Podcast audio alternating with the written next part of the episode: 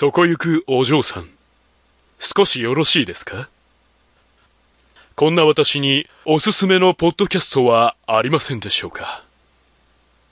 ホラボド？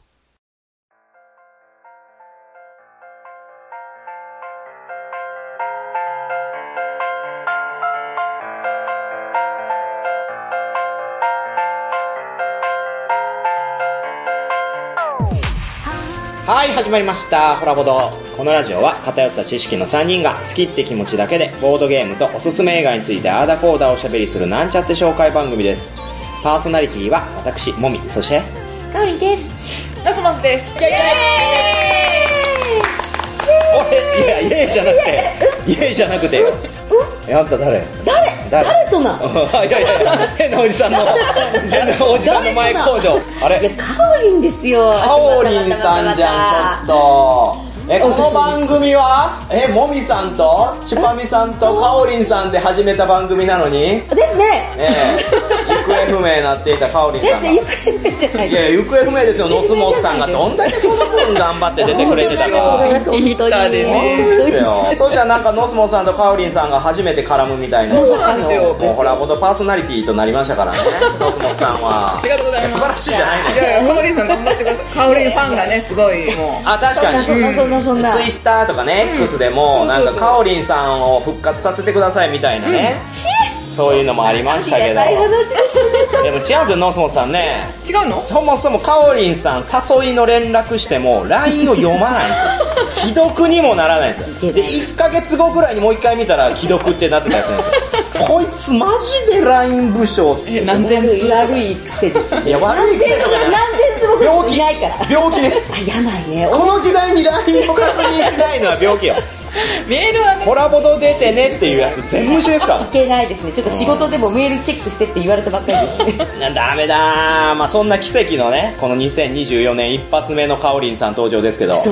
うありがとうございます。はいまあこちらの番組ホラボドって言うんですよ そうでしたっけ？はい冒頭は最近あった出来事をお聞きしているんですけれども そうでした、そうでした。最近なんかありました？最近ですか？はい最近はもうめっきりもう全然ね、吸ってばっかりでね、もうね。吸ってばっかり？あー競馬？あ、そうです。やっぱり いやもうね、もうライフワークなんですよ、もう。なんで。去年は？去年はですね。負けた？負けたと思いきやですね、もう有馬でも巻き返しまして、ああそうなんですねウハウハでした。ウハウハ？ウハウハでした。2万ぐらいいえ、10万ぐらいです。ああよかったですねうんもうウハウハです。もっと言って、何もっとすごいねとか言おうって言ってください。あ、全く興味ないんで。もっと言って私、ギャンブルとか賭け事、全く興味ない。もうそういう欲は全部ボードゲームにね、まあまあまあ、確かに、持ってってるんで。まあ、持ってないね、ノスモスさん。そうですねそれはそれというね、まあそういった番組立ち上げてもろて、立ち上げるところから。まあ最近あった出来事、ちょっと私の話していいですか？はい。最近、職場にキッチンカーが来るようになったんですよ。えすごいキッチンカーあ、勝手に来てるわけじゃないですよ。勝手に来てるわけじゃないですからね。呼んだキキとかじゃなくて、ちゃんと職場の人が、業務課が提携したうんすごいキッチンカーが、毎週水曜日に、えっと、もうだ、5、6種類ですよね。全部違うキッチンカー。ねはい。同じキッチンカーじゃないんですよ。で、そういうのは来るんですけど、はいで、まあ試しに頼んでみようと思うじゃないですか。はい。また高いあびっくりするぐらい高い。ー。へしかもこんな今、高騰高騰の時代でしょ、うんでもキッチンカーで1000円とか超えたら買ってくれないわけですよ。うんそしたら、まあ900円とかなんですけど、もうほんとワンカップみたいな、もうちっちゃいで ちっちゃいよあカツヤの豚汁ぐらいのサイズ。ー。少ない。え女子高生のお弁当じゃないでですか。950円みたいな。えー、えもうそんなんばっかりで、ーこれだったら近くのローソン買いに行った方が得なんですよ。確かにけど、ものすごい列。えー、で、みんな、もうめんどくさがり屋だから、ー。あー。口に入れば何でもいい。口に入るわなく口に入れば何でもいいから。だからうちの会社の女の子は虫とか食ってる子もいるし、完全食とかでドボッドボのなんかドブ水みたいなやつ飲んでる子もいるし、もうそんなんでいい。だからもうキッチンカーなんか渡りに船ですよね。ただキッチンカーは回転遅いんですよ。あへー。だから最後尾は40分とかかかるんですよ。ー。休み時間終わっちゃう。休み時間1時間しかないのに、で40分かけてブルブル震えながら買ってみたいな。んでワンカップみたいな。お腹いっぱいにないんじゃないですか？うーん、まあ食にも興味ない人が多いんで、うちの職場の人って。そうか、そうか。だから、お腹いっぱいにならなくてでもいいもんです、ねあの、途中でポテトチップスとか平気で食べてるんで。うんあーおやつねなるほど。うん向かいに座ってる女の子とか、朝来て、で、すぐポテトチップス食べ出す。バリバリバリバリ、バリバリバリ、あイライラする。ポテトチップス食べる勇気ほんで、あなんか最近肌荒れてさ、荒れるのそれ。朝からポテトチップス。で、15時になったらまたポテトチップス。パリパリパリパリパリパリ。で、夜カップラーメンらしいですから。お肌は荒れる一方ですよそれはあれで一方。ギでトギトも若さであ、若さで。若さでフォローですわ。素晴らしい。だからもう私は逆にね、今のうちに食べときって。確かにね、もう、あの、10年間できなくなる。35とかだったらもう吹き出物だらけになりますからね。びっくりしますからね。そもそもあの、もうカップラーメンいけなくなってくあ、る。そう、もう気持ち悪くなっちゃうから。あんなに美味しいと思ってたのに、スープ飲んだら次の日寝込んじゃうみたいな。ちょっとわかるわ 来るなーって。まあそんなこんなのキッチンカーですけど、結局利用してるという話ですね。すごいですね。でも売り上げすごく良さそうですもんね。ああ、うっちゃんも入れれ食いでしょうね。だからもうキッチンカーの人も超元気っすよ。うん、おはですねう。ーん。まあ今やっぱりね、店舗持ってやるリスクよりも、車でそういうところに行くっていう方がいいんですかね。そうですね。流行ってますもんね、今ね。そう、流行ってるんですよね。でも結局需要と供給なので、流行れば流行るほど薄利多売になるわけですよね。うん、やっぱ厳しい。これはもうボードゲームカフェと一緒ですわ。うん、そういう意味では応援していこうと思っています。うん。あの、ちっちゃくてもね、ワンカップでも買ってあげて。はい。まあそんなこんなですけど、ノースモンさんは何もないですか？私ありますよ。お、何ですか？私はね、ちょっと異世界に行ってきたんです。あ、怖い、あ、怖い怖い怖い怖い怖い。うわ、なんかあれ、あれらしいですよ。あの、なんだっけ、ルーシーさんが、最近、あの、アプリで知り合った女の子の家に遊びに行ったら、家に魔法陣があったらしい。しかもガチの。壁、壁に魔法陣が書いてあって、なんか7次元なんちゃらとかいうところに、2023年中に行くって言ってたらしくて。その魔法陣で。そうお。そしたら、連絡が途絶えたらしいんですよ。行っちゃったんです行っちゃ行っちゃった 行っちゃったいや、でも？それに近い話。えー、のつもさんも怖っ怖っそう。行っちゃった異世界交流会っていうのに行ってきたんです。えー、何それ？異世界交流会。ってことは、え、え本当にドスモスさんですか？ノスモさんじゃない可能性ある。別次元のドスモスさんの可能性がある。闇人。あのー、地球人というか、現世の人としては、い出稼ぎに行ったっていう体なんですね。はーい、異世やばいぞ、界にね。この話。やばいよ。手って言われても、まず基礎から理解できてないです。え、えのきさん呼びます？えのきちひろ呼んで、ゴーゴーってやってもらいます？まあ、それな感じで。でも、みんなそのえ、異世界から来たっていう設定で、集う会みたいなのがあったんですよね。それにちょっと読んでいただいて、まあ私は行商人という感じで、あの、行商人？誰が設定した？自分で？いやいや、その回は、クオンドーさんっていう方が、はいお世話になってます。ファンタジーとか、ラープとか、うん。あ、そうですね。そういう世界造形深いですからね。あの、ゲームっていうかね、うん。うんうん。そういう会を主催されてるんですよ。はいで、呼んでいただいて、で、それで、行商人っていうステーでね、衣装を着て、販売するんですよ。すごい本格的なんですね。そうですよ。で、お客さんっていうか、その、参加者は、もう本当に、騎士の人もいれば、魔術師の人もいれば、あ、じゃあガチラープだ。そう、ガチラープで、で、一応異世界っていう定義なんですね。そうなんですよはあだからもうね。本当にすごい、どうやって作ってるの？みたいな。作ってるっていうか、まあそういう設定だかあ、ら。今、今出ちゃいましたね。え ー今ね。よかったルール。ルール作ってるって言っちゃいましたちょっと安心しました危なかった、危なかった。まだこっちの人だ。人格が残ってる。そうなんですよ。でもすごいもう、その人ということでお話をしたりとか、交流したりとか。え、じゃあ名前も変わるの？名前とかももうなんか山から出てきた修行人のなんとかですみたいな感じのまあその、何がおもろい？おしゃれだった。いぶ間が、だいぶ間があって。この、何が面白いのかなのね。でもほら、現実逃避するにはすごく良くて、はあ。会場も池袋にあるとある地下室でやってるっていう、あらあら。もう怪しさ確かに。100%みたいな場所だったんですけど。通報されたらまずいことになりますね。はでもそういうところで、その魔法っぽいようなグッズを売ってたりとか、で、なんかカフェみたいな感じで、ちょっとお茶飲むところがあったりとか、うんもうとにかく交流をするあ。ギルドみたいなのね。そうです、そうです。うん。はあはあはあそれがなんかこう定期的に開催されてるらしくて、はあ。私はもう初めて初参加させてる感じなんですけど、はだからそういうコスプレとはまたちょっと違う世界観に没入した状態で買い物 マルチみたいですいや、もう本当そのものだったね。そうですねえ、そういうことでしょ。え、この化粧品を買えば、マージンももらえて、はーんでなんかお世話になってる先輩呼ぶから待っててみたいな待って。ね、みたいな。実はこの人、先輩魔術師なんだよね。違う、ちょっと違う。リアルの中のリアルになっちゃってるけど、それとはまたちょっと違うんです。そうですね、ギリっす。まあでもそういう回はもうやっぱそういうギリギリの線になりがちです。結構参加者の方いらっしゃるんですあ、そうですね。結構2、30人いた。結構いる。結構いる。うん。でももうみんなすごいもう入り込んでて、へー。新しい扉を開いた感じでしたね。ああ、そうなんですね。まあ今日が最終回ということで。ノスモスさんの出演は最終回ということで。犯罪には語してないんで。まあ確かに、行くなら久遠堂さんごと行きますからね。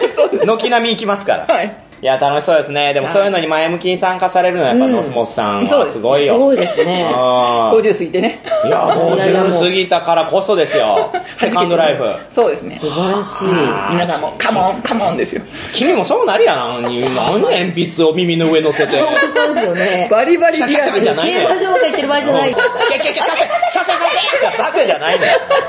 この差がすごい。怖いわ、もうこの二人。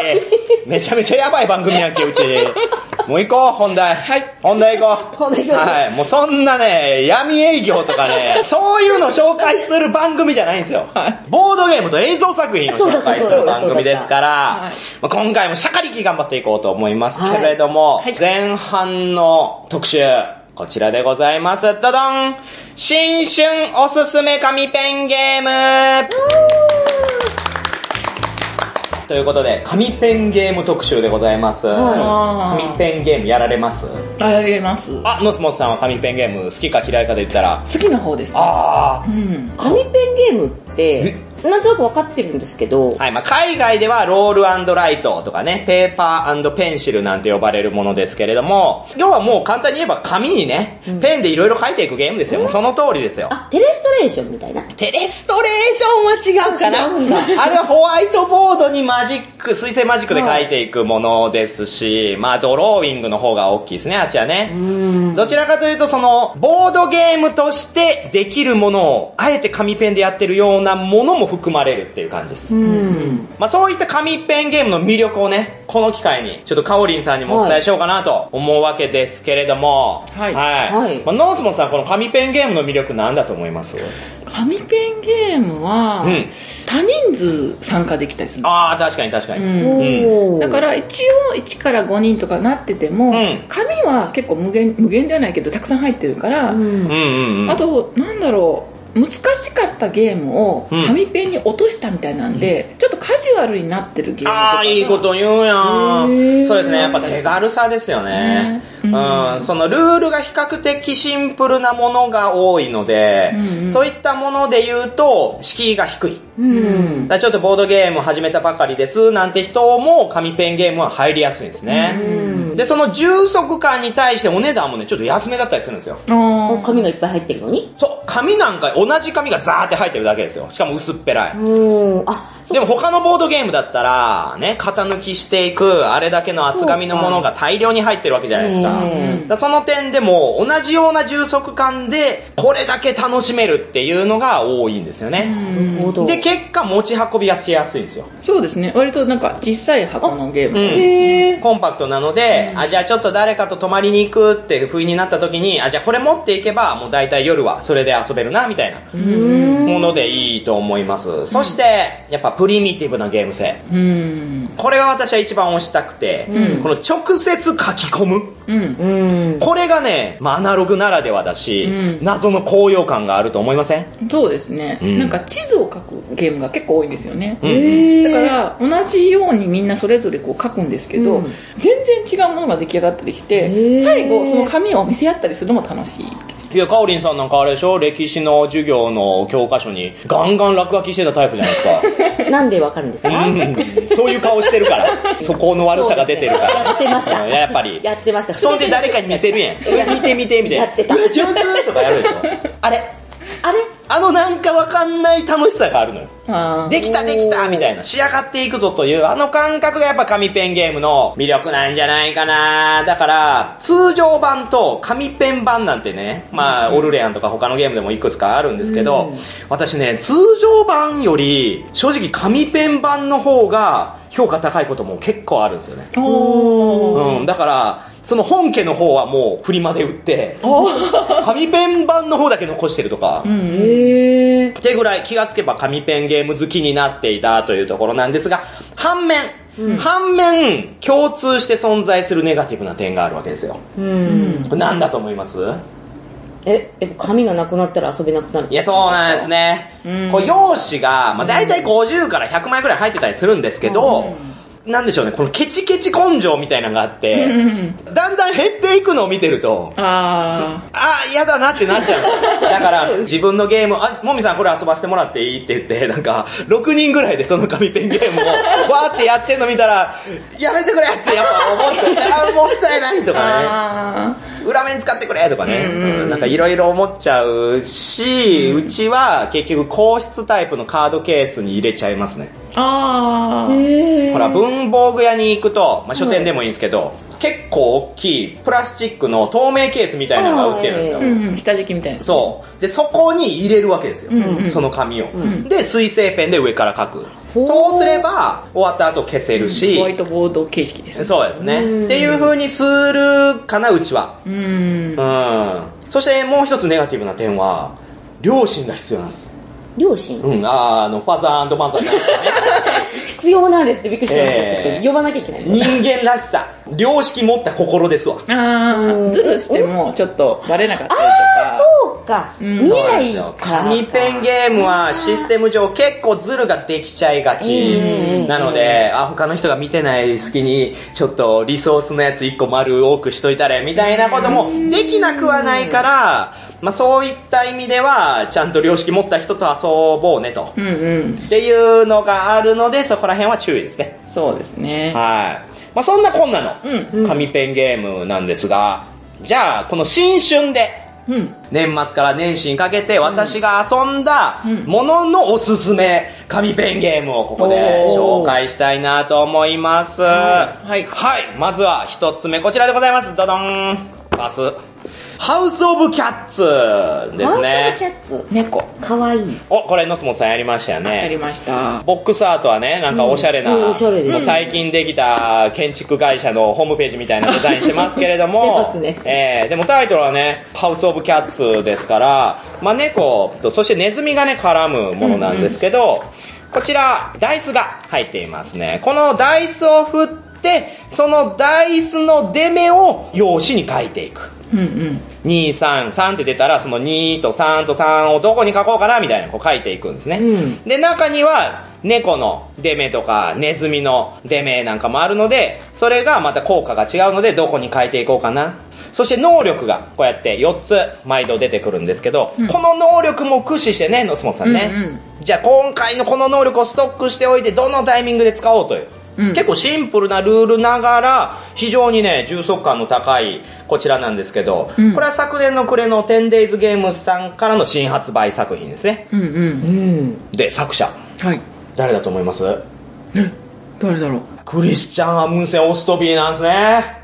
オストビー。オストビーですよ。もう、もみさんがもう最近だったらもうやっぱ一番はオストビーじゃないですか？そんなに？ですね。オストビーの作品で言うと、マグニフィセントとか、サンタマリアとか、オートマニア。んあれらすべてオストビーですし、ホラボト年間大賞にもノミネート入ってくる。んそんなオストビー作品の中のこの最新作紙ペンゲームなんですうね。ん。で、私がオストビーで推してるのはやっぱり雑味なんですよ。あこの日本のゲームマーケットで買ったやつぐらいのなんか、ちょっと味が強すぎる部分みたいなのが、オーストビーの私はすごく好きなところで、で、このゲームも、その、4つの能力っていうのが毎回出るんですけど、これがね、ランダムなんですね。ランダムで決まってて出るから、ん結構矛盾した能力とか噛み合わない能力がバンバン出てきて、で、それもどう駆使するのって、それをどう乗り越えるのも含めて、楽しいなっていう。うん。はい。で、えープレイ時間が15分。うん。そしてプレイ人数は最大6人ですね。で、これしかもレベルがね、1から4までありますので、うんうん1はもうめちゃめちゃ簡単だし、うん4に至るともうなんじゃこりゃっていう。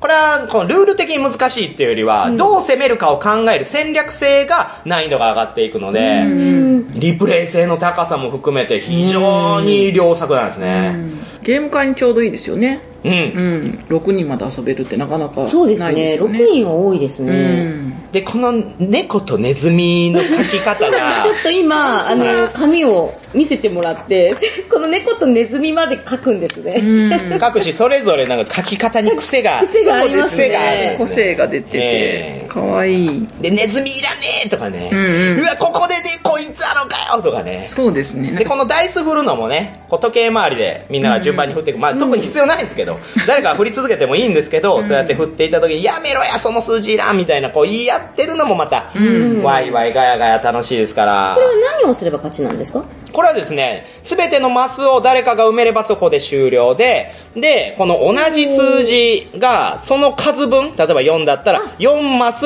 なるほど。連なってる。マスを作れば、それが得点になるよ、とかね。うんで、それで、数字に連動した能力が使えるようになるよ、っていう。で、それを好きなタイミングで使うという感じなんですね。はい。意外とね、ガチガチになっていくというところでは、頭の使いどころもそうだし、盛り上がりどころもそうだし、バランスがね、取れているんですね。それでいて力技な部分もあるので、いろんな点でね、お腹いっぱいになれる。そんなハウスオブキャッツ。はい。また今度やりましょう。はい。いいゲームですね。はい、では次行ってみましょう。続いてはこちらでございます。ダダンイスタンブール選択と記録イスタンブール。選択と選択と記録 選択と記録そうなんです。あ、イスタンブールといえば？あのドイツ年間エキスパート大賞を受賞したものですね。あれですか？紙ペンゲームになった版ってことなんですあ、かそうです、そうです。んで、作者はもちろんあの、リュディガー・ドーンですね。ドーン歩きでおなじみのリュディガー・ドーンでございますけれども、以前にダイスゲーム版もあったんですね、イスタンブール。で、そっちもすごくいいゲーム。正直、イスタンブール本家よりダイスゲームの方が8倍は遊んでますね。なんかあるたびに出してるぐらい。それぐらいいいゲームで、しかも今手に入らないので、もう見つけたらぜひ遊んでいただきたいのが、そのイスタンブールダイス版もそうなんですけど、このね、選択と記録という紙ペン版も非常にいいゲームで、これが45分、そして最大5人で遊べるようになっております。このボックスアート見てください。これもうふざけてるやろみたいな。多分イスタンブールが売れすぎたんで、これぐらいはっちゃけてもええやろ。そのトランプで建てた城の上に鉛筆持った女と男が立ってますからね。小人じゃないんですかね？小人の可能性もない。だとしてもですよ これ、。小人じゃなくて人のサイズだったら結構です現実に戻ってきてください。いけないいけないはい。異世界にすぐ行っちゃうんだから。すいません。これはですね、そう、これ紙、ただもうこれボードでいいじゃんぐらい情報量がありまして、で、自分の番が来たらですね、この1から14まで数字の振られたどこかを指定するんですね。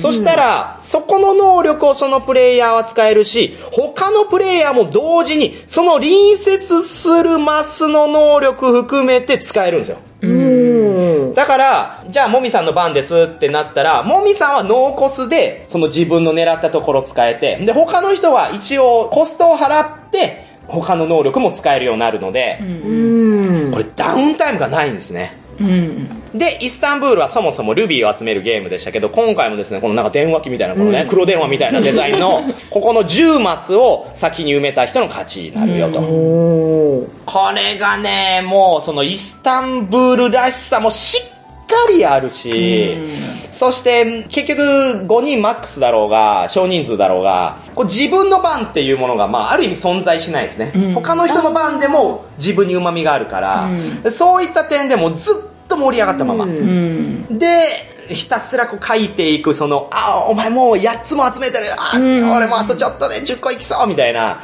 この競争感がまた拍車かけて、めちゃめちゃ面白いです、このゲーム。ただ、ノースボンさんが今ちょっと難しいかなって言ったのは、まあ、それぞれのマス、14つのマスの能力があるので、それを、まあ、ちょっとちゃんと解読して、しかも、まあ、紙ペンゲームのもう一個悪い点は、誰かがルールミスしてても気づけれないんですよ。うんうん。あー、なるほど。それ間違ってるよって言うフェーズがないんですよね。だから、ちょっと置いてけぼり食らわないように、このゲーム初めて遊ぶ人は、逐一、まあ、わからないところがあったら、ルールの質問しながら進めるのがいいかなと思いますね。うん。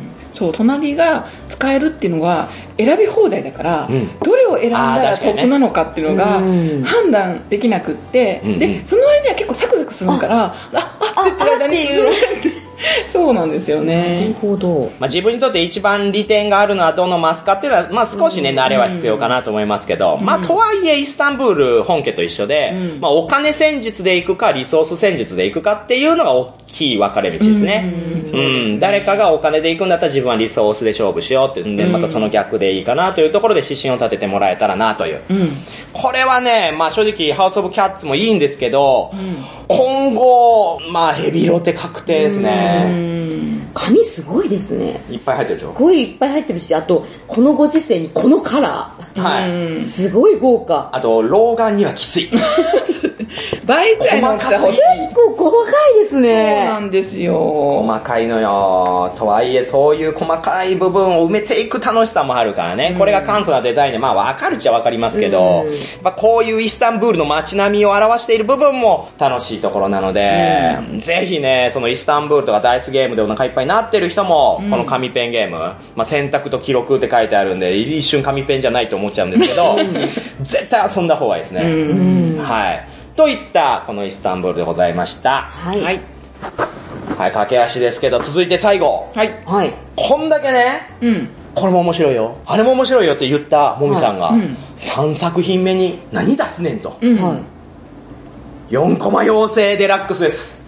ん ?4 コマ妖精4コマ妖精デラックス。あれ？かなり前のあさすがご存知ですね。は、はいいこれ出したのはどこですか？豚の鳴き声。あ、そうですね。作者は我らがグループ SNE 黒田翔吾こと酢豚氏でございます。まあ彼が2015年に頒布した同人層、もうそうなっちゃうな。あー2015年だからもう9年前、うえすごい前です。9年前9年前。えー、まだデビューしたてのね、うんえー、酢豚さんが作った、これが傑作オブ傑作なんですけど、はいこれまあ、いわゆる同人創作ゲームですね。で、これ時間が15分、うんで、プレイ人数が3から10人となっているんですが、はい。これやったことあります？ないんですよ。私もないですね。やりたい、やりたいって言って。やってないかな？うん、なんかやってそうなんですけどね、9年前って。うん。しかもあれ新春だから新作じゃんかいそうですね。そうですねあの、あれどうしたんですか？やっぱね、紙ペンゲームの特集しようと思った時に、これは外せないなと思っちゃったんですよね。あうん。だし、言って、ハウス・オブ・キャッツとイスタンブール選択と記録を、うん遊んでしまえば、うん。もう一個対抗馬来ても、まあ結局、まあ充足感とか、遊び応えで言うと被ってきちゃうんで、逆にもっと全く違う方向の一作品を入れたかったというのもあって、この4コマ妖精なんですけど、これ何がいいって、コンポーネントいらないんですよ。てか今も机の上に何も出してないでしょ。何もだって持ってないもん。持ってないです。買ってないもん。買ってないもんだって。買ってないもんだって。これどういったものかというと、はいこの名前の通りなんですけど、4コマを作りましょうと。はで、スタートプレイヤーが編集長となって、はいまあ一応そのコンポーネントの中にお題カードっていうのがあって、その引いたお題に沿って、1コマ目をみんなで白紙に書くんですよ。い。ああ、紙は何でもいいって。ことですね。メモ用紙。まあ、さすがに家にあるでしょ、鉛筆とかメモ用紙。それをプレイ人数分だけ出してきて、1コマ目を書くんですよ。は例えば、じゃあ、スーパーマンっていうお題だったら、じゃあ1コマ目はやっぱ気象点結の木だから、じゃあこうかなみたいな。で書く、うんで、それをせーので出すんです。はい。もうそれだけです。で、みんなで、一番1コマ目にふさわしいなと思うものを、せーので指さす。うんうん。で、あ、じゃあこれだねって、カオリンさんのになったねって言ったら、次はカオリンさんの1コマ目に対して2コマ目をみんなで書くんですよ。あ で、これを繰り返して最終的にできた4コマ漫画を楽しむという。あ。へえ。そういったものなんですけども、これはね、まあ、いわゆるイラスト大喜利ですね。うん。1コマ目をお題にして、次2コマ目をお題にしてっていう、そういった全体を通した新たなお題が飛び出してくる大喜利と思っていただいてよくて、だからそういった意味では、あ、カオリンさんがそう書いたか、自分だったらそういう展開しないけど、だったらこうしようかなみたいな、普段結びつかないようなものがどんどんと合作としてできていくんですよ。しかも結局みんなでやってると、なんか同じ人ばっかり指すのも気が引けるじゃないですか。じゃあちょっと次はまあ、まあ、どっちもよかったけど、ノスモスさんのしようみたいになった時に、画風が違うから、それもね、またいいんですよ。あどんどんキメラの4コマが出来上がっていく様が。あ、なんか、じゃれ本の4コマみたいな？ああ、そうです、そうです、そうです。で、ジャレボンは、あれは小説を書いていくじゃないですか。しかも1個前しか見れないっていうのはありますけど、これはもう一応全てのを見ながら書いていくんですけど、それよりももっと手軽ですよね。うんうん。うん、文才もいらないし、ただ絵を描くだけで、絵が苦手でも結局4コマだったら、うんもう丸と棒さえ描ければ案外なんとかなる、うん吹き出しに言葉書けばいいっていうのもあるし、もうそういった点でも、下手な方がね、むしろ面白く出来上がったり、想像力を働かせる4コマになったりするので、めちゃめちゃ楽しい。そして、選ばれた時めちゃめちゃ嬉しいですよ。ああ、なるほどね。異常に嬉しいです。うんうん。あ、もみさんってなった瞬間に、はっ 合格みたいな。嬉しいってなるんめ。ちゃめちゃ嬉しいので、へこれは、まあ、やっぱちょっとお酒飲みながらとかなったらより盛り上がるんですけど、いつでもどこでもできますかああ、ら、やってみたい。ぜひやっていただきたいところですね。なんかある意味究極ですね。紙とペンさえあれば、できるって。うん。そうです、そうです。道具も必要ないみたいな。うん、まあある意味経済も一切回ってないですよ。ボードゲーム経済も一切回ってないんですけ一切回どってない。うん、そしてさっきのあのお題カードもね、別に何でもいいですから、誰かスタートプレイヤーが適当にじゃあおまんじゅうでとか言ったらもうそれになりますし。なるほど。でそういう流れで、まあ、正月とかはね、たくさん遊びましたうんね。うん。はい。ということで、まあ、こちら3作品でございました。ハウス・オブ・キャッツ、イスタンブール選択と記録、4コマ妖精デラックスでございます。はい、かおりんさん、どれが一番気になりました？いやー気になる。最初はハウス・オブ・キャッツ気になったんですけども、やっぱイスタンブールはちょっとやってみたいですね。そうね。まあ、かおりんさんぐらいになると、イスタンブールぐらいちょっとね、手が込んでる方がやっ、ぱあのさっきのあの見た目というか、あんなにこう作り込まれてて、あれ紙っていうのが、そうですよ。私もほとんどやったことがないので、うんうんうんなんかあれくらいのをやってみたいです。はい、じゃあ、そういったわけで、今後もぜひ、まあ、かおりんさんが遊びに来た時はね、はい。一緒にイスタンブールやりましょはい。う。はい、ということでした。ボードゲーム紹介は以上となります。ありがとうございました。ありがとうございま。したた。はい、ということですね。ノスモさん気づきました？はい。ちょっと早すぎるんちゃうかみたいな。うんうん。なんか今回、まあ確かに冒頭15分、ノスモさんのね、ちょっと、アムアチャは、そういうね、ネズミ講に入った話とかが長かったので、ちょっと急いだっていうのもありますけど、まあそれ以上にですね、ちょっとボードゲーム駆け足にしたのは、この後半の。映像紹介コーナーが今回ちょっと分厚いので、おー。ここ頑張っていきたいなというう。そういことだったんですね。とはいえ、リスナーもここで半分以下切れてますけど、うんああ、ほら、終わりってなるんですけど。おすめ聞いてから終わりいや、でもね、まだストップボタン押していない、そこの君。うん。今回が特におすすめ。へー。もう国産の映像作品としてはもうダントツでおすすめの、えーもうホラボド年間大賞有力候補ですね。おー、すごい。ネタバレは少し含みますけれども、根幹の部分とかオチには当然今回も触れませんので安心して聞いていただけたらなと思います。そんな今回紹介する映像作品はこちらじゃじゃんブラッシュアップライフはい、あ、お二人見ました？見てない。えー、嘘やん先んじで言っといたでしょ？これやるで、言うて。言ってたけど、ネットフリックス入ってないんですよ。そういう人いるんですね、まだ。もう死滅したと思ってた。何かしら一家に一つはサブスク入ってるっていうアマゾン。プライムしかないんですよ。なるほど。まあ、いくつかのストーリーミングサービスで鑑賞可能となっております、こちらのブラッシュアップライフはですね、は2023年に放送されたテレビドラマ。うんうん。ドラマなんですね。これがなんと、ザ・テレビジョン最優秀作品賞をはじめ、放送文化基金賞、ギャラクシー賞、東京ドラマアワード、などなど、計10個以上の名だたる賞を総なめしてるんですよ。へー、すごいことですね。とんでもない。そんなもん過去にありました。ないない。で、脚本はあのバカリズム。そう、バカリズムです。バカリズムさん。バカリズムさんどうです？どう思ってます？バカリズムは面白いと思ってます。あー、バカリズムがもともとお笑いコンビっていうのは知ってました？あ、コンビ？そうですね。ピンだと思ってました。あらららあら、そうなんですね。これバカリズムといえばもうね、知らない人はいない日本のお笑いタレントですよ。うんうんで、本名は増野秀友さんなんですけれども。初めて知りました、それねは。あ、そうですか。それは初めて知りまでし結構ね、芸人さんがバカリズムのことを呼ぶときは、バカリか、増野さんって呼んでるんですよ。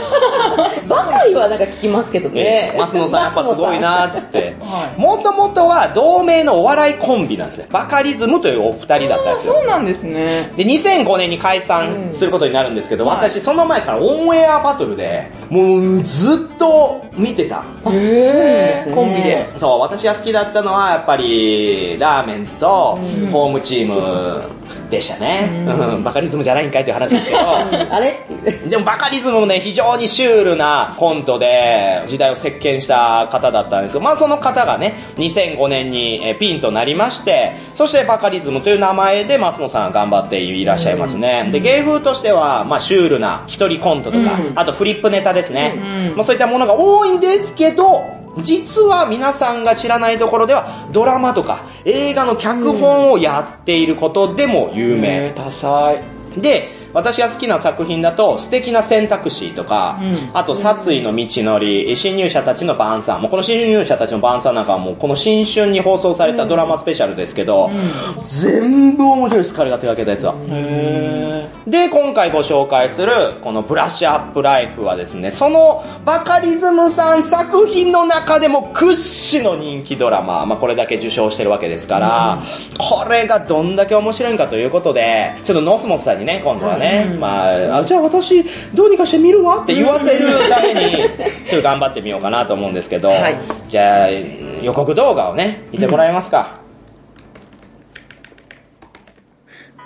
あさみ来週末どうすんの？おばあちゃんちああどうしようかな。地元の市役所で働く近藤麻美はごく平凡な毎日を送る独身女性。しかし彼女の人生はある日突然幕を閉じ死んだ脚本バカリズムが不思議な日常を描く地元系タイムリープヒューマンコメディブラッシュアップライフの行方は？はい、というものですね。まあ、改めてあらすじをお話しさせていただきますと、え市役所に勤務する浅見は至って平凡な30代女性、優しい両親と妹との4人家族でこれまた平凡な毎日を過ごしていた。ある日、幼馴染との食事会の直後に不慮の事故で命を落としてしまう。気がつくとそこは死後案内所。奇妙な事務員とやり取りするうちに次の転生先が大割り食いであることを知る。徳が足りなかった可能性を示唆され、さらには人生のやり直しという選択肢を提示された浅見は、徳の積み直しによって人生をブラッシュアップすることを決意するのであった。ということで、こちらはですね、主人公、浅見が安藤桜なんですね。そしてそのお友達ということで、夏希にカホ。えー、美穂に木南遥か。そう、今、木南さんいろいろ大変ですけどね、今、いろいろと話題になっておりますけれども、その、安藤桜とカホと木南遥かの、超まったり女友達会話しているのが最初の2、30分。うんうんうん。もうだから第1話の冒頭、本当なんじゃこのドラマってなるんですよ。そうですね。あザ女子の30飲みしてるところで突然ね、うんうん。突然命を落としてしまうわけですよ。うん。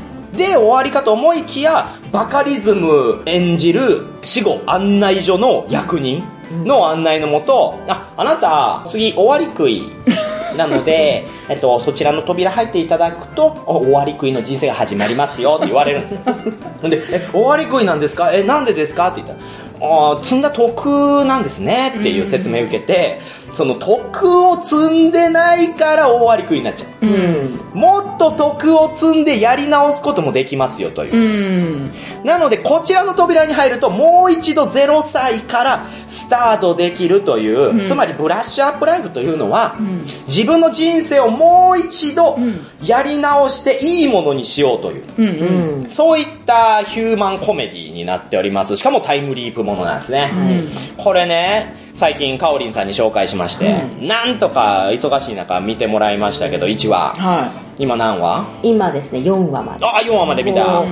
まあ、あの、私知らなかったんですよ、この作品をはい。うんうんうんで、まあ、今回あの取り上げるっていうことを聞いて、うんふーんって言ってたら、うんまあ、面白かった。そうでしょびっくりしました。何これって。引き込まれるよね、リズム独特の。これ何がやっぱこの作品の魅力っていうのは、これバカリズムらしさがふんだんに入ってて、で全体的に緩いんですよね。そうですねで。くだらないの。うん。うん、普通タイムリープものってなったら、世界を救うためとか、取捨選択していく苦悩とか、どんどんシリアスなみたいなのあるじゃないですか。もうそういうんじゃないの。へもうすごいですよね。本当ただただ、もう今回の人生ではここで誕生日したから、次の人生は別の店にしようみたいな、もったいなみたいな、その使い方とかも、そこはね、うんやっぱリアリティがあるんですよ。ん女性らしさ、まあ今、ジェンダー的な話になっちゃいますけど、その女性らしさとしての部分をうまくこの描いていて、でね、この1話で、まあ要は途中で死んじゃうんですけど、うんそれもめっちゃくだらないですよね。くだらないですね。何で死ぬと思います一番最初。一番最初みんなで友達で遊んでたら。喉詰めたとかあー、なんか食べてたらね。うんうんまあ、それも相当くだらないですけど、もっとくだらないですからね。あの、買ったパピコの袋の切れ端が道路に飛び出してって、拾おうとして車にはねられるんですよ。なんという不注意。でもいいやつですよね。その、道路に飛び出してった、そのパピコの切れ端なんか、ほっとけばいいやん、危ないのに。あ、でも、あー、いけないいけないっつって飛びに行って、バーンって。だからあのね、周りをね、全く見ずに飛び出すところ。そうね、間抜けなんで、でも人が死ぬ時って大体こう、本来。うんそうなんですよ。リアリティがねすごくリアリティがあるんですよね。で、一応もう言っちゃいますと、まあ一回死んでやり直して終わりじゃないですよ。あ何度かそういうのが来るんですけど、あの、2回目もなかなかにくだらなくて、ああの、もう2回目余裕ぶっこいてるんですよ。はいはいもうかなりうまくいってる。うんうんうんで、チャリンコバーってこう入れて、あー、今日もいい日だわーってパーって見たら、その、なんか見たことあるテレビタレントが撮影してるんですよ。で、あれ、あの役者だ誰だっけなーってそのままこう、チリンチリンと、よそ見。よそ見。自転車もうどうでもいい役者。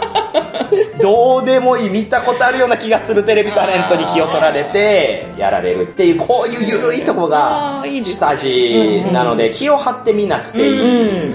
で、全体を通して徳を積むっていうのが大事になってくるんですけど、じゃあ、とんでもない、その大洪水を防ぐとかね、コロナを防ぐとか、そういうことじゃなくて、まず道端のゴミ拾おうってさ、とりあえず日課としてゴミ拾って、それを貯めていくみたいな、偉いなちょっとしたいいことするみたいな。ぁそうなんですよ。あでこのシステムもね、うんやっぱバカリズム、その細かいところをちゃんと気配りがあるんで、うんこの死後案内所のシステムがしっかりしていてなぜ大割り食いになったかっていうと、うん人間で生まれた人は次人間になりたいと思うらしいんですあ。よ。うんうん。けど、徳のレベルに応じて、人間をマックスとして下がるらしいんですよ。あで、あなたのこれまでの徳で大割り食いになりましたってなるんですよ。うんうんで、逆に大割り食いで生まれた生物は次大割り食いになりたいってなるんですよ。あ。はいはいはで、その大割り食いが大割り食いになれない時に、じゃああなたは人間になります。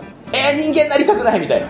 でも大割り食いとしての徳が足りてないので、みたいなんで人間になっちゃうみたいな。あーそういうシステムになっているんで、案外ね、あ、じゃあ次はこうすればいけるんじゃないかみたいなのをどんどん安藤桜が、うんあさみが考えていくんです。へえ。それでいろんな職業についていくんですよね。そうですね。同じ人生をまたやり直してるようで、違うことを入れてくるのがいいですね。そうなんですよ。どのシーンが4話までで気に入ったシーンとかあります？気に入ったシーンはもう一番最初のあの女子3人の会話はもう、やっぱそうなのね。あれはやっぱね、あるある素晴らしかったですね。あの間延びとかね、間延びとか空気感とかね。あの若干の食べれないポテトを押し付け合うところあ、そうそうそう。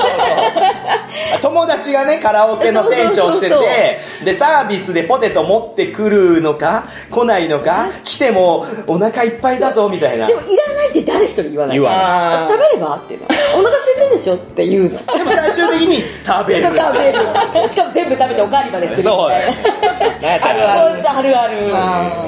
ああいう本当で何気ない間とかの作り方がやっぱうまいし、案外それをドラマのその後半部分の伏線としてもね、実はいくつか用意してあったりして回収っぷりも非常にいいんですよね。で、やっぱバカリリズムさんってもともと女性のことすごく嫌いなんですよ。女性という生命体が。そうなんだ。最近やっと結婚して丸くなりましたけど、インスタやってる女の人を演じるコントとかを、えー、なんとちかちゃんかわいいね写真パシャパシャみたいなのとかをネタにする、女の嫌な部分をよくコントにしてたりとか。よく見てるなと思いますもん。そうそうそう。いや、やっぱ観察眼が素晴らしいと思うんですけど、それがね、この作品にもしっかり入ってて、総じてみんなね、幸せになれないんですよ。うん。あさみもなんだかんだで何回もひどい目に遭うのであ、ちょっとしたざま感もあって 楽しいし、女性は女性で応援したくなるっていうのもあるんでこれ誰が見ても非常に楽しめるようになっている。で、タイムリープものでありながら、主人公の成長とか、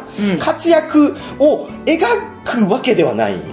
一見それっぽく見せておいて、主にはその人生観の見直しなんですね。何をすれば一番得を効率的に詰める 最初は薬剤師なんですよ、うん。薬剤師も結構得詰めそうじゃないですか。そうですね。人の助けになってるんで、なんですけど薬剤師でも大アリクイから抜け出せてないからあもっと何かっていうので、ずっと勉強しまくって。もっといい仕事に就くぞとか、なんだったらテレビ関係についていろんな人にこう影響を与えてとかもやろうとしたりとか、何度も違う人生で何度も違う職に就けるのが、はいこれも見ててやっぱ夢があるんですね。で、これが結果得詰めるのか詰めないのかっていうと、案外詰めないっていうの そうなんだ。で。赤ん坊から毎回やり直すんですよね。あやり直あ。これ地獄ですよ。そうですね。大体タイムリープものね、都合よく、うん。パッて目が覚めたら、あれ？小学校だとかねうんうんうん、二十歳だとかじゃないですか。もう、まず生まれたところなんですけど、もう日本語喋れるじゃないですか。あでも日本語喋ると、親を驚かせて得が積めない可能性があるんで、できるだけ赤ちゃんっぽくするんですよ。バブバブバブバブとかして、我慢して我慢して。しんどいですよね。でも結局、じゃあ、あさみちゃん、自分の名前ひらがなで書けるって言ったらめっちゃ達筆に書く。それは出ちゃう。出ちゃうそう、下手に書けない。歩けるけど、ま、ま、歩いたら早いっていうか、歩かない。あえて倒れてみたりとか。い。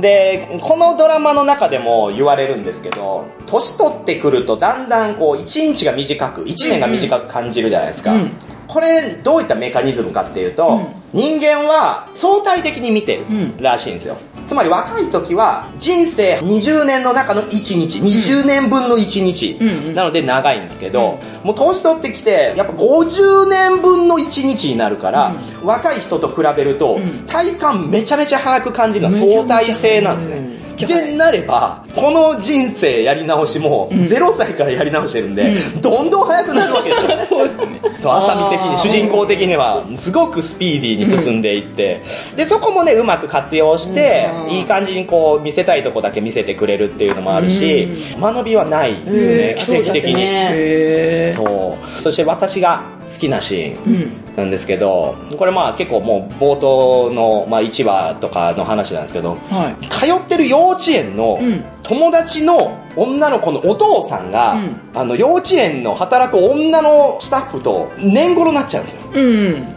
つまり不倫関係になっちゃうんですよ。で、結果引っ越しちゃうんですよ、その女友達が。うんうん。で、それは得を積むために2回目で防ごうとするんですよ。ああ、邪魔してね。そう、邪魔して。で、どう邪魔するかっていうのを必死で考えるわけですよ。うんうん。でも急にそんなあなた不倫してるでしょってね 幼稚園児幼稚園児に言われたらなんじゃそりゃってなるじゃないですか、だからその不倫相手が来る時に「えーっつって急に暴れてみたりとか「うん。先生先生」っつって邪魔したりとか、必死でやるんですけど、うん。これが構成してなんとかうまくいくんですけど、うん。2回目以降になるとそれやらなきゃいけないっていう義務感プラス面倒くさいっていう気持ちがぶつかるんで、うん。もう最終的にあの手紙みたいなのを引き出しに入れるんですよ。お前不倫してるからみたいな一番効率的なんですよ。あそれ見て、あ、あ、あ誰？みたいな。あ、大人の字でね。そう。とか、もう直接、あなたの人生、今後のこと考えたら、不倫をするメリットは何もないわ、みたいな、もう結局言っちゃうみたいな。幼稚園児が。あ、最初からこうすればよかった、みたいな。そういう、この、誰かを助けようとしてるんだけど、それさえ効率化を図っていくっていう、それはね、やっぱ見てて楽しいですよね。ああ、コメディコメディですよね。基本はめちゃめちゃゆるコメディですね。で、周回による矛盾もね、実はないんです。これが案外タイムリープものって、だんだんめんどくさくなってきて、最終的にシナリオぐちゃぐちゃになっていくんですけど、バカリズムのこれはもうすごくストレートに綺麗なんですよ。あだからこの繰り返して途中で起こるいろんな伏線やらいろんな要素を最終的に全部キャッチしていく終盤の展開しかも最後らへんはもう大どんでん返しというか、とんでもないことになるんですあ。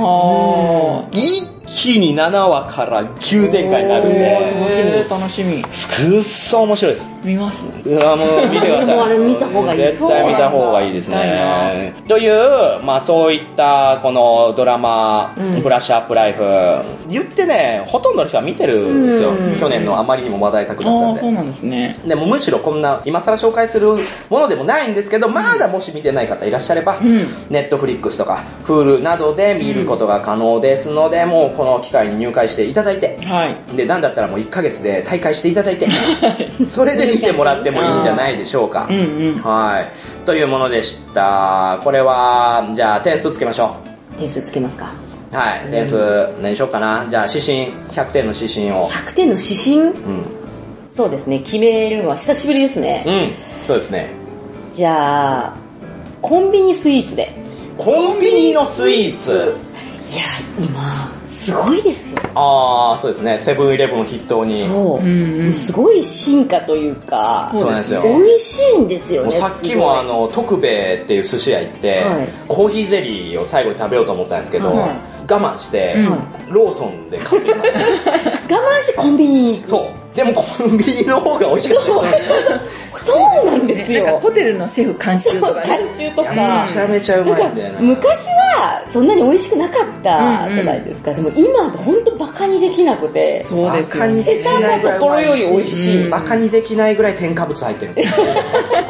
入ってる。でもそれも醍醐味ですからね。それも醍醐味うんええ本当そう食べ過ぎには注意ですけれども、コンビニスイーツを100点として、はい果たしてこのブラッシュアップライフが何点かということですね。はいうんまあじゃあ第4話まで見て、期待値も込めて、かおりんさんどうですか？うーん、そうですね。コンビニスイッチ本当に今ハマってて、うんけど、120点。あー、120点。うん。あー、じゃあ、もうコンビニスイーツを食べながら見たらもうえらいことになるよ。もう食べながら見てます。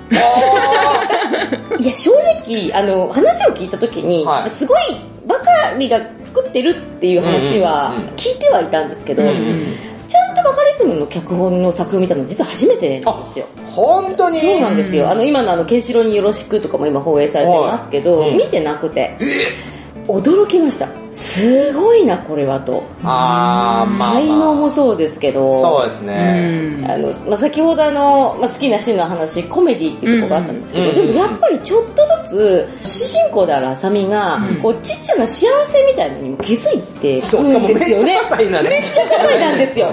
すっごい些細なんですけど、でもなんかそれが、こう、日々ってそういうもんだよね、みたいなのをすごい感じて、もうそこがすごい好きになったんで。あー等身大もう等身大。あー本当に。それはそうでしょうね120点ですね。うん。わー、なるほどね。あー、じゃあ、ノスモスさんどうですか？まだ1話も見てないですけど、そうです。ね。私は、もみさんがうん紹介する話を聞いて見るのが好きなんですよ。このフローね。なんだろう、フローが。そう。で、いきなり何情報もなく見るのも楽しいけど、ある程度、あらすじを聞いてはい見る方が安心感があるじゃないですか。あー、あとね、視点とかもね、そうなんですよん取りやすいです。で、うんうん今聞いた話を見ると、うん。私もめっちゃコンビニスイーツ好きだけど、150点です。あー、まあ、そうでしょうね。で、何話もあるから、今ちょっとね、犬を介護してて、あー手持ち無沙汰なんですよ。犬をずっとい家で散歩させてを、犬を室内で散歩させながら、テレビは見れるみたいな。だからなるほど片手がね、塞がってるからスマホもできなくってずっとぐるぐるしてるんだけど、テレビ見るのはいいなと思っそれ最て。適じゃないですか。ねえ、なんかちょっと見たいなと思って。そういう意味では年始にこれ再放送してたから先に言っとけばよかったですね。ねねえ。いやー、なるほど。はい120、150ときて、うんじゃあもみさんはもみさんは、そうですね。まあ、もともとのやっぱり期待値はあったんですよね。バカリズムですよっていうところもあったんですけど、まあやっぱコンビニスイーツがいくらクオリティ上げようが、もうこちらは450点。そうなんだ。4.5個分。かなうん。で、この流れで、他にもその殺意の道のりとか、侵入者たちの晩餐なんかも、ネットフリックスなどで配信されていますので、そっちはもっともっとコメディだし、バカリズムらしさが入っているんですけど、うん、面白いです。ただ、ちょっとコント集が強い。うんうん。で、このブラッシュアップライフはその点、非常にいいバランス。ドラマ性としても高いし、うんうんコメディとしての質も高いから、ん誰が見てもいい。へということで、総合点。うんうんうん総合点どうします？総合点、まあもう400と。4、400にしましょうか。400。はい。ということで、えーこちら、ブラッシュアップライフは、コンビニスイーツを100点としたときに、400点となりました。素晴らしい。あー、こういうのをやっぱね、かおりんさんと共有したかった。あいや、私もまさかこんなに面白いドラマだったとはって。でも、これ気抜くと、すぐにかおりんさん見なくなるの。だから今何話ってちゃんと聞かないと。なんだ。定期的にね。そうそう、定期的にちゃんと見ないと。うんそうなんですよ。LINE 見ないからね。そう、すぐに。LINE も見ないし、ゲームも途中でやめちゃうタイプそうそうあのあのサブクエストやりすぎて途中でやめちゃうタイプですよ。ゴールしない病があるんだよ。あいや、だだうんきっちり最後まで見ていただくことをね、おすすめします。はい。はい、ということで、ここまでやってきました、ホラボドですけど、じゃあ、いつもの、いつものかおりんさんに言ってもらおうかな。あ、久しぶり久しのぶ。り。はい。ホラーボードはシーサーブログでやってます。ひらがなでホラ、カタカナでボドで検索してください。iTune、えー、Spotify からも聞けます。自動的に更新されるので便利です。えー、Twitter、X アカウントは、アットマーク、ホラボド、HORABODO、えご意見ご感想は、ハッシュタグホラボドを使うか、ブログや X のメッセージをご利用ください。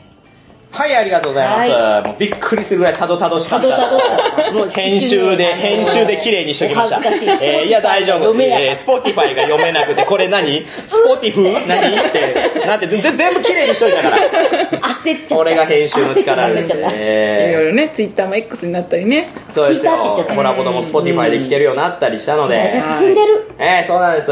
どうでした？ノスモスさん、今回、かおりんさんとそうです、一緒に。初。そうですね。かおりんさんでもすごいやっぱりね。はつらつとしてるでしょ？はつらつ。声がね、いいから。いや、ノスモスさんもいいんですよ、ねその優めちゃくしい声ちゃいい声してますよいや、でね。もね、イカとノスモスは。50過ぎてね。イカとノスモス。渋い声が出てくる。いやそうですね。すごい声えいや、でも本当ね、楽しかったです。いや、ありがとうございー楽します。か？ったですか楽しかったです。こんなもんじゃないですか、本来は。もうゲームもしてて、はい映像作品もちゃんと全部見てたら、もうこんなもんじゃないですよ。もううわーってなってる。竜巻起こってるんですよ。もうシュトルムーントドランクって、ここがいぐるんぐるん回ってる。かつて叱られるほどですからね。そうですね。怒られますよ、ね。熱量が多くてまあそんなかおりんさんも復活してもらえたらいいなと思いますけど、どうせまた半年ぐらいいやいやいやいやいや。いやいやいやいやいや、どうせ。言って言って。2024年もよろしくお願いします。よろしくお願いしますはい、ということで、終わりましょう。はいここまで聞いてくださった皆様ありがとうございました。今回お送りしたのは、もみさん、ちょっと恋愛相談があるんですけどって急に車の中で女の子に相談され始めたら、1時間ぐらい車の中で結局話聞いてしまったもみ。ウィンズに馬券を買いに行ったら、指が5本くらいないおじさんに絡まれたカオリン。おえ、何？いよいよ遠近両用メガネを買っうわた。ノスモスでした。うわーチャオチャオチャオチャオ怖え